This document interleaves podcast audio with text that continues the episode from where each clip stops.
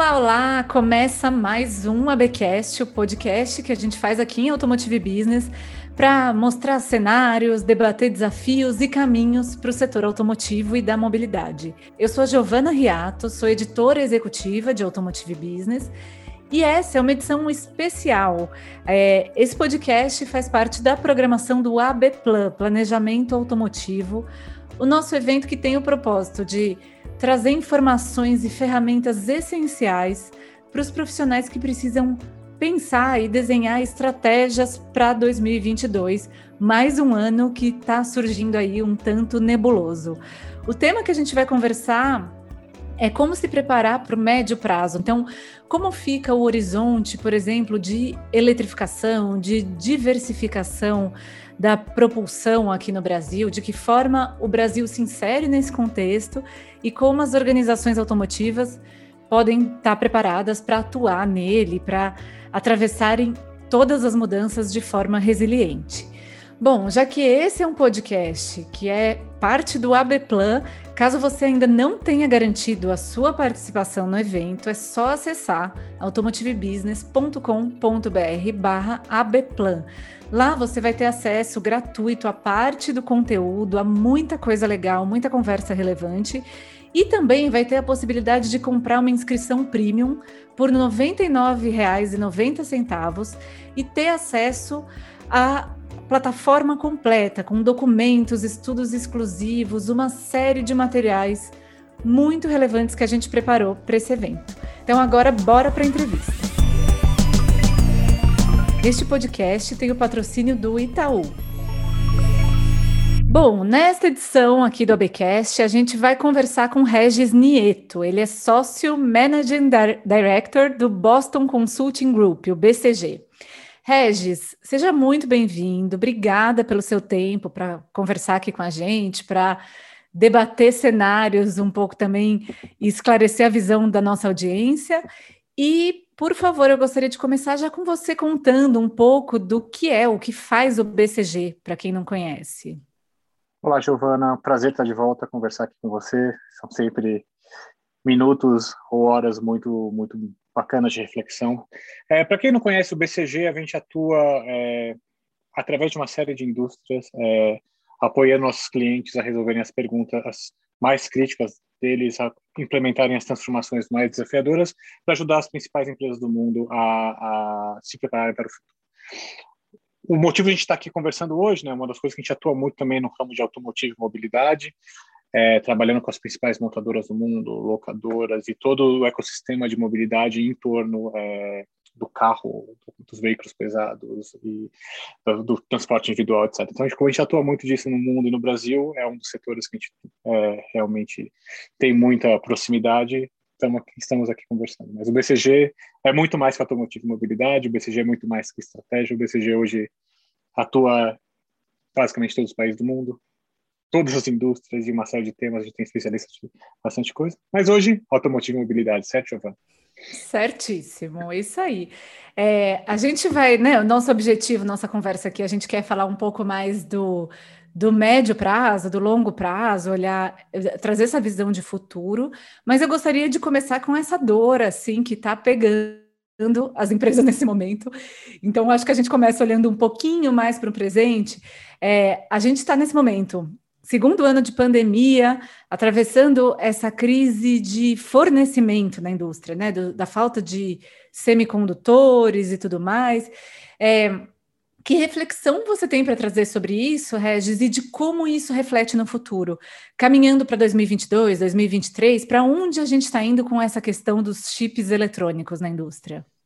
É, esse realmente é um tema crítico no Brasil e no mundo, está é, tá causando falta de carros o que a gente enxerga é que para 2021, no panorama global, a falta de semicondutores vai deixar de produzir 4 a 6 milhões de carros. Então, a produção global de carros vai ser entre 4 a 6 milhões de, de, de carros a menos do que seriam se não tivesse um problema de semicondutores. Então, é realmente um problema grave. A gente vê fábricas, inclusive no Brasil, paradas.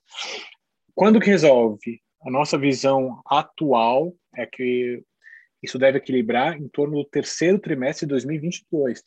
Então, não Nossa. é algo que vai ser resolvido muito rápido. Lógico que talvez no segundo trimestre, segundo trimestre de 2022 a gente já veja melhorias, mas toda a indústria tem que recompor estoque, inclusive a indústria automotiva, que está basicamente perdendo vendas porque não tem carro. Né? Então, tem, tem todo o movimento também de recomposição de estoque. A gente acha que normalização é mais em torno do terceiro trimestre de 2022. Isso acontece primeiro porque tem, teve falta de suprimento, né? teve problemas de fabricação em lugares que fabricam. A demanda realmente está tá crescendo através de uma série de, de, de setores, principalmente os eletrônicos, eletroeletrônicos. E, e, fundamentalmente, essa é uma indústria que é muito difícil, demora muito para adicionar capacidade, não é algo que você faz rápido. Então, a gente vê que o balanço ainda deve demorar em torno de um ano. É, talvez o terceiro trimestre é, desse ano dê uma melhoradinha, mas no quarto trimestre a gente acha que aperta de novo. Então, não vai ser resolvido rápido. É, as montadoras vão ter que pensar. Tem algumas até pensando em redesenhar alguns, ou já redesenhando alguns componentes, né, para usar menos semicondutores por carro. É, tem várias com linha de montagem parada, então vai, vai ter um pouco de dor no próximo ano. A gente vê o mercado de usados, preços explodindo, né? Então, quem precisa do carro ou, ou fica na fila do novo, ou com paga caro no usado. Então, não acho que não é a situação que ninguém queria estar, as montadoras não queriam estar, os consumidores não queriam estar, mas é a situação que estamos. E vamos ficar mais um tempinho. Muito bem. E olhando um pouco mais assim de médio prazo, né? Você acha que a partir essa solução é, da crise dos semicondutores vem junto da solução da pandemia, então do controle da contaminação, da normalização é, disso tudo, dessa normalização logística até? É, mas olhando o médio prazo, assim, você acredita, Regis, que a gente deve ter uma é, a participação de mais países, de mais regiões do mundo de forma relevante na produção de chips eletrônicos? Essa crise deve mudar o mapa? É uma excelente pergunta. Né? Tem, tem alguns lugares, alguns países fazendo incentivos, começando a colocar incentivos locais para mais produção de semicondutores se o quanto isso vai mudar o panorama, uma boa pergunta. Podemos até marcar uma conversa para falar sobre isso, é, é, mas é uma boa pergunta porque é, é, uma indústria que exige muita escala, né? Não é um negócio que coloca produções, o adição de produção não são incrementais e pequenas, costumam ser estruturas muito grandes e caras, etc. Então você tem que realmente ter um hub de produção relevante. É uma, essa é uma excelente pergunta, Giovana. Se o futuro vai ser um pouco mais espalhado ou vai continuar concentrado a produção de semicondutores?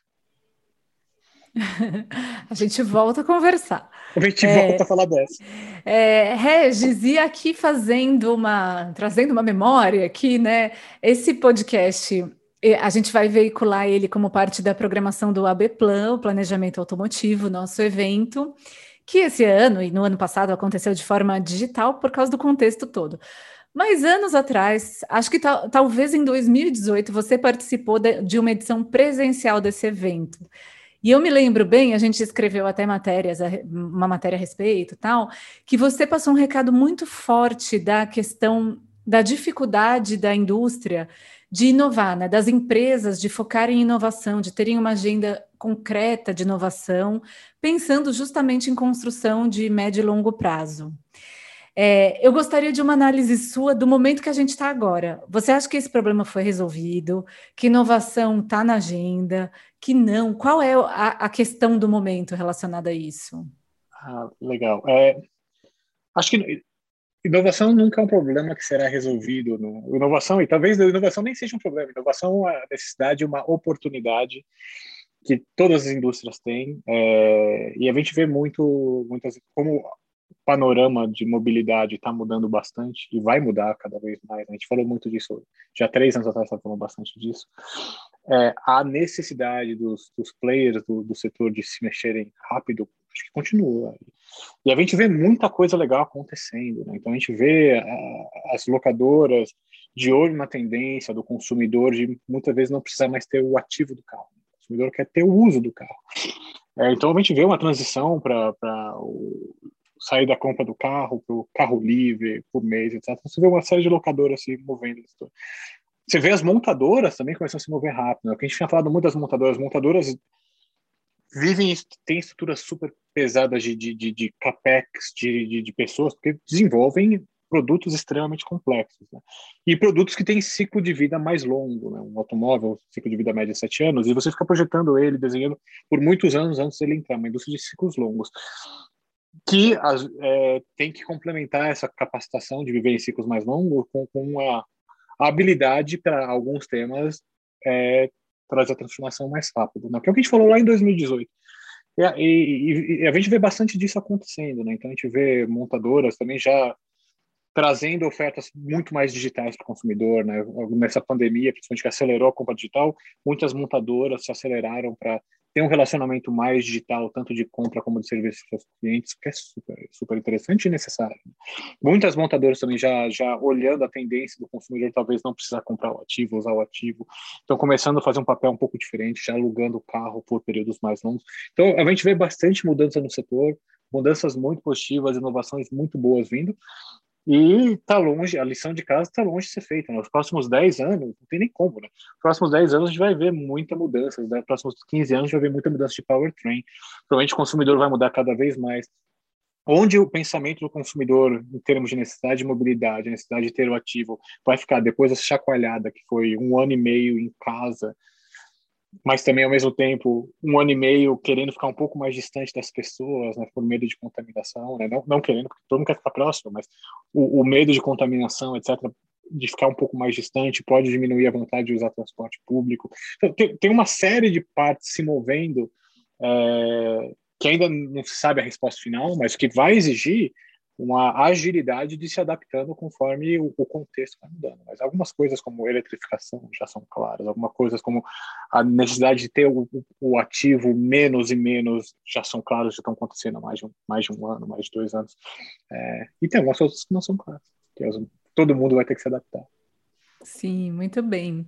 É, Regis, e falando em mudanças, né? Você citou aí propulsão. Acho que é um tema sempre relevante para a indústria, porque, como você disse, tem essa questão dos ciclos longos de desenvolvimento e tudo mais. E vocês têm estudado bastante esse assunto. Eu sei que vocês estão trabalhando em um material muito robusto, que ainda não está publicado. É, o que você pode adiantar para a gente sobre essa questão das novas tecnologias de propulsão no Brasil, do avanço disso tudo localmente? Legal. Antes de falar do Brasil, vamos falar o que a gente acha que vai acontecer na média do mundo mais desenvolvido? É, a gente tem atualizado constantemente nossas projeções e, e, o que a gente tem visto e no último ano é uma aceleração à, à direção de eletrificação dos veículos. É, então, quando a gente olha as últimas projeções, a gente acredita que em torno de 2030, em torno de, de 75% dos veículos vão ser eletrificados, tá? Fabricados, não, não os, não a frota, lógico. Os fabricados, algo entre 75% globalmente dos países mais envolvidos, que são maiores mercados. E a China também, também está nessa tendência, em torno de 70%, 75%. E 2035, isso vai lá para 90%. Então, eu não estou falando só de carro elétrico, estou falando de carro eletrificado. Então, é, tem vários tipos, né? tem desde o do híbrido mais mild, né, o híbrido mais suave, ao ao híbrido, ao híbrido plug-in e depois o 100% então, esses 90% inclui esses quatro tipos. Por exemplo, se a gente olhar em 2035, os carros 100% elétricos, a gente acha que vai ser em torno de 50% dos carros vendidos. Então, 90% dos veículos serão hibridizados de alguma maneira, eletrificados de alguma maneira, sendo que mais ou menos metade 100% elétrico. Esse é o panorama global. É, se a gente olha no Brasil, a gente acredita que a mudança vai ser mais lenta. Tá? É, um dos motivos da, da, mudança ser mais lenta é o perfil dos veículos que a gente compra aqui no Brasil. Né? Então, quando você olha o perfil dos carros que a gente compra aqui, que são os carros mais de entrada, segmento AB, eles tendem a ter uma eletrificação mais lenta, porque para equilibrar o total, o custo total de, de, de posse do carro, né, que é quanto o capex de um carro elétrico é mais alto versus quanto ele é mais barato para rodar, né? Que é isso, né? no, no, momento o carro elétrico é muito mais caro de comprar, mas por quilômetro é muito mais barato. Essa contra para equilibrar demora mais no segmento aberto, é, que é muito forte no Brasil. Além disso, tem uma série de, de, de, de, dúvidas sobre os incentivos regulatórios. No Brasil, ainda menos forte que alguns países. Não se sabe se quando vai vir. É, tem a presença do etanol também, que é uma fortaleza local, um combustível é, já mais sustentável, que tem bastante uma redução de CO2 é bastante significativa versus a gasolina, que também que costuma ser algo que o governo costuma apoiar. Quando a gente coloca tudo na balança, a gente acredita que a eletrificação do Brasil vai ser mais lenta. Vai acontecer, mas vai ser mais lenta do que a média dos países desenvolvidos. E também ela é muito dependente, né? ela, ela acontece um pouco depois na curva de evolução do custo da bateria. Então, um dos grandes motivos do mundo vai se eletrificar é porque o, o custo da bateria vai ficando cada vez mais barato. É, e conforme isso vai evoluindo, começa a fazer sentido para as pessoas pararem de comprar o carro a combustão e comprar o carro elétrico. Esse balanço no Brasil vem um pouquinho mais para frente. Logo, vem um pouquinho mais na frente na evolução, né, na redução do custo da bateria. Então, o custo, a bateria tem que cair o custo mais para a conta fazer sentido no Brasil. Pondo os números, tá? O que a gente acredita que vai ter no Brasil? E lógico que tem uma série de cenários, né? Inclusive o que a gente está vendo agora, que é o, uma pequena premiumização dos carros novos, provavelmente muito mais dada a falta de oferta, pode, se isso se continuasse, que não acho que vai acontecer, né? se a gente começasse a ter mais carro C ou, ou B muito equipado, a eletrificação pode vir até mais rápido, segmentos mais caros eletrificam. Mas, assumindo que isso é pontual e, e, o perfil médio de compra do Brasil em, carros vai continuar parecido, o que, que a gente acha que são cenários plausíveis? Quando a gente olha em 2035, então daqui a 14 anos, é, Está lá na frente. A gente acredita que algo entre 30% e 65% dos veículos brasileiros produzidos vão ser eletrificados. Não quer dizer o 100% elétrico, quer dizer que qualquer um daqueles outros quatro tipos que tinha mencionado. Pensando no 100% elétrico, vai ser algo entre 6% e 22%. Nossa, é, é aberto, né? 6 e 22 é uma diferença grande. É, mas como é que vai evoluir o poder de compra do brasileiro, a regulação que é totalmente não clara, o balanço de custo entre o combustível e a eletricidade, o combustível fóssil e a eletricidade, ou o etanol e a eletricidade, e uma série de outros fatores que a gente está falando aqui, então fazem o, essa, essa, tem uma boca do jacaré grande entre os diferentes cenários. Mas a gente já tem uma visão, vai ter a eletrificação em 2035, mesmo assumindo que o Brasil ainda é predominantemente carro de segmento de entrada, vai ser bastante relevante. Então, 30% a 65%, com algo entre 6 e 22% de 100% eletrificados. É, se a gente olha em 2030, é, vai estar muito mais no começo dessa curva, né? porque essa curva ela, ela, vem quase no 0, 0, 0, né? Você, a eletrificação ela é muito pouco, como você vê, hoje ela é pouquíssimo, menos de 1%. Ano que vem talvez seja 1%. E assim vai, é muito pouco. E de repente ela começa a acelerar rápido. Então, quando a gente olha 2030, é, a gente acha que 10 a 20% dos veículos no Brasil vão ser eletrificados. Super pouco. Só que 2030, isso aqui já vai para 30% a 65%. Então começa a evoluir muito rápido, de novo, porque começa a equilibrar, né? o custo da bateria vai caindo. E aí começa a equilibrar. E aí quando equilibra, o consumidor faz a mudança razoavelmente rápido. Tá? O veículo elétrico tem uma série de vantagens. Assumindo que a gente vai conseguir resolver o problema de infraestrutura, que eu não acho que é o mais difícil, tem bastante investimento por trás, mas para quem tem dezenas de milhares de postos de combustível espalhado pelo país, a gente conseguiu resolver isso, que é muito mais difícil. Né? O posto de combustível é muito mais difícil que uma estação elétrica de, de, de carregamento elétrico. Então, acho que esse é bem resolvível, mas tem umas premissas por trás. O que a gente acha que é interessante, quando a gente olha globalmente, voltando então um passo para trás, o que, é interessante são as fases do, do, do avanço do, do elétrico, da eletrificação. Quando a gente olha agora, é, é muito foi muito até o momento através de incentivos. Então, você olha na China, nos Estados Unidos, vários incentivos pesados para consumidor. Então, além do incentivo, é muito consumidor que quer ser mais verde, que tem aquele incentivo pessoal de ter um carro elétrico, porque ele quer poluir mesmo. Isso é o que levou, tem levado a eletrificação até agora. A partir de agora, no, principalmente nos mercados mais desenvolvidos, a gente vai começar a ver eletrificação porque ela começa a fazer financeiramente sentido. Para alguns segmentos, pra, principalmente para quem roda mais, né? começa com as pessoas que rodam mais, depois vem para as pessoas que rodam menos. A gente vai começar a ver as pessoas escolherem carro elétrico, porque você faz a conta de custo de, de ter o carro, né? Ter o carro e utilizar ele pelos próximos três anos, começa com mais barato o elétrico. Porque o custo por quilômetro rodado é tão mais barato e o custo do investimento ele começa a ser menos caro, né? Antes era muito mais caro, agora começa a fechar o gap. Então as pessoas vão começar a escolher porque começa a ficar mais barato. E vai ficando cada vez mais barato e aí um monte de gente começa a escolher porque é mais barato. A partir de 2030, num cenário global, as pessoas vão começar a escolher o elétrico porque não vai ter mais opção de, de combustão. Realmente acredita que, de novo, mercados mais desenvolvidos, as opções de veículo a combustão a partir de 2030 vão começar a ficar muito reduzidas. Então, mesmo aquele consumidor que quer ter um veículo a combustão puro, vai ter bem pouca opção. Então, é o limite de oferta. E aí começa a ir muito rápido, né? ele é mais barato, o elétrico é mais barato e combustão não tem oferta, aí começa a virar muito rápido e chega naqueles números de 90% que eu te falei, e aí vai dominando realmente o mercado, que no Brasil vai acontecer muito provavelmente, mas talvez 10 anos depois. A gente está um tanto atrás da curva por vários motivos que a gente já conversou. Sim. E qual vai ser o preço de ficar atrás da curva nesse momento, Regis? Porque tem essas discussões, né, de como o Brasil hoje já tem essa uma dificuldade, já não tem uma inserção, um, a sua vocação exportadora já não é bem explorada na indústria automotiva, né, por uma série de questões e tudo mais, de como isso pode melhorar e tudo. Mas quando a gente vai para um contexto em que, por um lado, a gente se apega por muito mais tempo a um combustível que é muito próprio, que tem um benefício ambiental, mas talvez não seja exportável.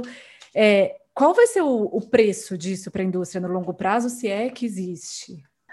É, essa é uma excelente pergunta. Acho que tem os, os, principais executivos das montadoras pensando nisso. Né? Então, a gente vê entrevistas de muitos deles falando que o Brasil não pode ser uma jabuticaba completa. Né? É, acho que o etanol o Brasil não está sozinho, não estará sozinho. Né? Então, a gente já vê alguns países falando cada vez mais de etanol.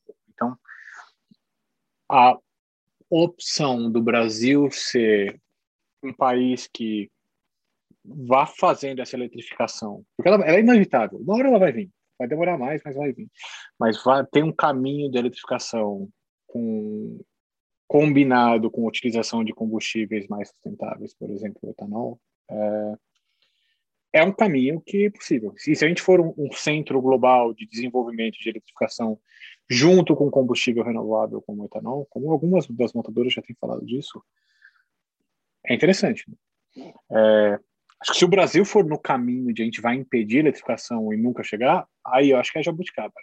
Não ouvi ninguém falar disso, tá? Então, acho que esse caminho é um caminho mais polêmico que pode botar, colocar a gente num lugar que a gente vai estar sozinho daqui a 15 anos. Mas o caminho de, de andar até mais devagar na eletrificação, mas reforçando a visão dos combustíveis mais sustentáveis é uma visão interessante, contanto que a gente tem alguns outros países do mundo que queiram fazer a jornada parecida e a gente pode ser um centro de desenvolvimento, um centro de talvez até exportação. A gente não tem talvez uma vocação muito forte de exportar automóveis, mas quem sabe com isso melhora um pouco. É, tem, falando nisso, acho que quando, quando, a gente vê alguns cenários de, de de descarbonização. Né? A eletrificação a gente fala muito também por causa de descarbonização, né? da, do, do, da redução de emissões. O Brasil tem, tem, provavelmente algo único no mundo, que é o nosso pátio, nossa frota é 80%, 90% da frota instalada já é flex. Né? Então é gigantesco a frota flex. Só que o uso de gasolina é muito maior do que o uso do etanol, é, é por causa do custo, o consumidor vai escolher uma bomba. Mas se o Brasil tiver um foco de redução de emissão, a, a mudança para um etanol, emissão de CO2. Tem outros poluentes que não é tão óbvio, não é tão, o etanol não é melhor em tudo, até pior em algumas coisas, mas em CO2, o etanol é muito melhor. Quando você pensa no ciclo completo do etanol. É, o Brasil pode trilhar um caminho que é uma sim, a eletrificação que vai vir, vai demorar um pouco mais, um pouco menos, ainda está um pouco longe, mas se o Brasil trilhar o caminho de intensificar o uso de etanol tem um impacto relevante em redução de emissão de CO2. E o Brasil provavelmente é o único país do mundo que pode fazer isso rápido, porque a frota flex já existe. Então, se de alguma maneira tiver uma oferta de etanol, e aí tem que ter preços competitivos para o consumidor, etc., mas o Brasil tem uma possibilidade de redução de emissão de CO2 na frota de passageiros muito forte, que é basicamente um. De novo, acho que isso não muda o cenário final, que é uma eletrificação, vai acontecer de novo, uma hora ou outra vai acontecer, porque vai ficar muito mais, eventualmente vai ser muito mais barato o carro elétrico. É, mas tem um caminho de descarbonização rápida que não existe no resto do mundo.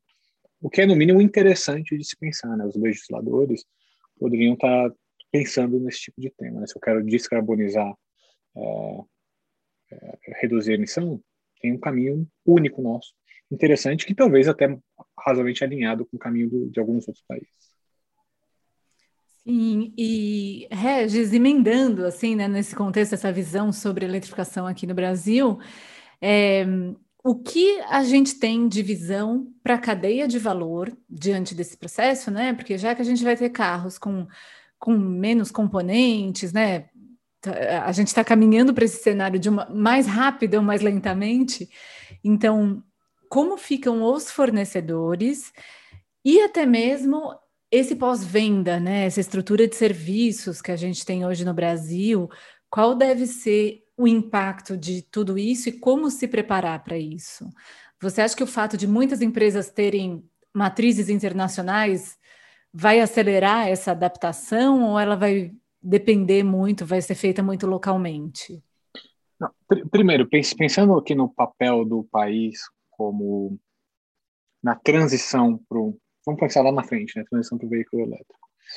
É, você pensar nas baterias utilizadas para a matéria-prima utilizada para bateria, ó, o Brasil é, e seus vizinhos têm bastante reservas. Tá?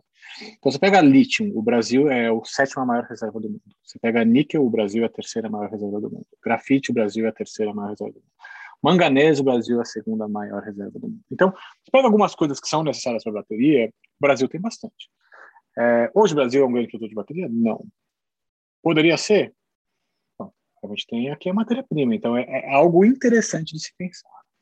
É, então, no longo prazo, talvez tenha até um benefício para o Brasil se a gente conseguisse colocar, e é, de novo, aí é longo prazo mesmo, tem que ter escala local de produção, de causa, etc. Mas talvez a gente consiga ter, ter produção de bateria aqui ou ser beneficiado de alguma maneira, porque a gente tem reserva de, de, de, de insumos que vão ser bastante utilizados.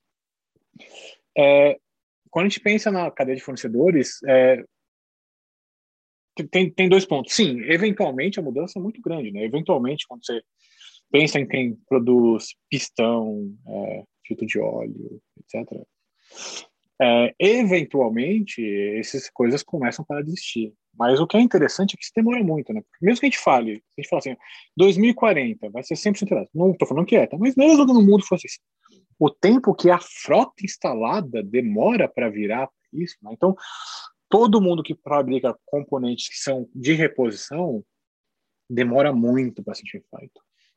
Aqueles players que fabricam componentes que não são de reposição e só são basicamente são de baixíssimo índice de reposição, por exemplo, peças de um motor, mais, as peças mais fundamentais de um motor, aí provavelmente sentem mais rápido, porque eles são, boa parte da demanda deles é de fabricação de veículos novos, né? então conforme a fabricação vira, eles já sentem a demanda. Quem usa peça de reposição é muito mais longo impacto, porque a frota demora muito para virar, a idade média da frota entre 15 e 20 anos demora muito para virar. É, mas sim, eventualmente vai ter. Quando uh, um impacto relevante, vai ter que mudar o ecossistema de players. Né? Então, o que, o que os fornecedores da indústria automotiva fazem vai mudar, porque algumas das peças mais complexas dos veículos, hoje, né, toda a parte de motor de transmissão, vão ser completamente mudadas e vão ser muito menos complexas, por sinal. Né? Isso tem o, o, impacto no que você perguntou de manutenção. Né? O, o pós-venda vai mudar, porque a necessidade de manutenção de um veículo elétrico ela é menor. É, tanto em frequência quanto no escopo, né? é muito mais simples a manutenção. Então, é, acho que é, os players que fornecem, né, você pensa nos nossos funcionários, que hoje pode tirar bastante, ou bastante, os players tiram bastante do, da sua renda de pós-venda, podem ter um pedaço disso impactado, porque, de novo, ela vai, vai ser mais simples, menos custosa ao consumidor, etc. Isso não quer dizer que não vai precisar ter pós-venda, né? Porque mesmo que a manutenção seja plano de manutenção mais longo e, e, menos frequente, os carros vão continuar quebrando nas regionalidades, etc. Talvez menos, esperemos que menos, mas vão continuar dando problema. O consumidor vai ter que ter a segurança de ter um pós-venda razoavelmente perto dele, razoavelmente conveniente. O modelo pode ser que mude também, né? O modelo pode buscar mudar bastante, é, ter algumas coisas mais remotas ou ter alguns atendimentos remotos, não precisa necessariamente de concessionária, talvez buscar o veículo em casa. Acho que tem alguns, alguns agendamento digital de, de serviços com, de novo, coleta do veículo em casa. Tá? Tem algumas coisas que provavelmente vão avançar para trazer mais comodidade ao consumidor, é, mas, de novo, o, a manutenção, pós-venda vai continuar sendo necessário, mas acho que o, o ponto de atenção é quando ele começa a gerar menos receita para quem só faz isso, ou para quem tem boa parte da sua margem vindo disso, precisa pensar como é que você vai recompor essa margem. Perfeito. E, Regis, a gente está chegando é, ao fim da nossa conversa. Eu vou fazer uma última pergunta, uma última pergunta difícil, porque a gente vai subindo o grau de dificuldade aqui ao longo do, da entrevista. E eu gostaria que você falasse um pouco do qual é a sua visão sobre o que pode fazer uma empresa automotiva resiliente diante desse, desse cenário, desse horizonte de muita mudança para o futuro. Então, como uma empresa pode hoje ir se preparando para tudo isso, né? Para um cenário de, de ruptura de muitas, muitas atividades, muitos componentes e tudo mais, e também de como é, fazer isso, talvez já começando em 2022, já que o tema do nosso evento é o planejamento para o próximo ano, se tem alguma coisa que você percebe, alguma tendência que seja muito relevante. Perfeito. Essa é aquela pergunta que quem acerta vale bastante. Né? É, Sim. Então, eu não acho que tem resposta certa, mas tem, tem, lógico, tem uma série de pensamentos. É, um primeiro pensamento é a resiliência, a capacidade de se adaptar e se mover rápido de novo, o contexto está mudando no mundo inteiro e algumas coisas até empurradas pela pandemia e várias das suas consequências. É, onde vai parar a, a, o, pensamento consumidor, o desejo do consumidor? Onde vai parar essas disrupções em cadeia de tem, algumas coisas que não são 100% claras, né, como já falou. É, quando você está num contexto que não é claro, você tem que ter capacidade de se adaptar. É, pensar em cenários, etc., ajuda muito, mas você vai ter, conforme o cenário vai mudando, você vai se adaptando. Isso só é muito mais verdade no Brasil. Já é verdade no resto do mundo. Para o Brasil, onde a gente tem todas as incertezas e volatilidades naturais já sempre, né? O Brasil é o país da, da, da, que a gente fala que não é para amadores, né? Então, ainda mais agora, né? Então, se a indústria já está incerta no mundo inteiro, no Brasil é triplamente incerta. Então, quando a gente fala no Brasil, essa capacidade de, de ser ágil, se adaptar, de ler as tendências, refazer os planos, etc., super relevante. Então, pedaço de capacitação interna. E quando a gente pensa em outras capacitações, né, que é de gestão do canal, gestão do canal de vendas, o modelo de vendas está mudando vai mudar muito, toda a digitalização, que a gente está falando. Gestão de receitas, como é que eu gerencio, onde é que eu dou desconto, não, não, gestão de custos de maneira mais robusta. Tem uma série de capacitações que elas são até capacitações clássicas, mas elas, tão, elas evoluíram muito, né? Então, repensar o seu canal de vendas, repensar toda a sua parte de gestão e otimização de receitas, continuar trabalhando na parte de custos, mas agora quando você pensa em cadeias complexas como a automotiva, a gente tem avanços gigantescos em, em melhoria de previsão de demanda, previsão, é, otimização de montagem, é, criação de torres de controle centralizadas para gestão do, do, da cadeia, etc., previsão de onde vai ter parado ou não. Então, tem uma série de coisas, de ferramentas que não existiam alguns anos atrás, você pode pegar cadeias complexas como é a automotiva e otimizar bastante a parte de custo de produção, previsibilidade e conseguir produzir mais com os mesmos ativos, logo tem que investir menos. Então tem uma série de coisas muito interessantes que podem ser feitas de capacitações internas. Outra coisa que, que eu acho extremamente relevante é, é, é ter a visão clara do futuro. Né? Então saber ter uma visão de onde você quer estar daqui a... O horizonte é esse, né? 10, 15 anos que a gente tem falado. Então ter uma ideia de onde você vai estar e como é que você vai chegar lá é, em termos de inovação, portfólio, etc. Mas também uma visão de de onde você vai fazer dinheiro, né, para sustentar a mudança, né? de onde vai vir o caixa, qual que vai ser o seu as suas fontes de caixa que vão sustentar a sua transformação. Você vai ter que se transformar, você vai ter que mudar o tipo de veículo que você produz, os fornecedores é a mesma coisa, certo? E transformações desse tipo exigem esforço financeiro, esforço de capacitação, esforço de time, e isso requer recursos. De onde vão vir esses recursos? De onde você vai, qual que é o, de onde você vai gerando caixa para conseguir investindo nos seus grandes apostas futuras. Então, ter, ter essa visão da jornada clara é extremamente relevante. E, de novo, a jornada, é, é, é claro, é 100% você desenha a jornada e acabou? Não. Você vai ter que ter uma visão, vai, vai ter que ter os princípios, vai pensar em cenários e conforme as coisas vão mudando, você vai se adaptando. Né? Então, voltamos ao começo da resposta, que é a capacidade de adaptação é chave, mas ter uma visão clara é chave.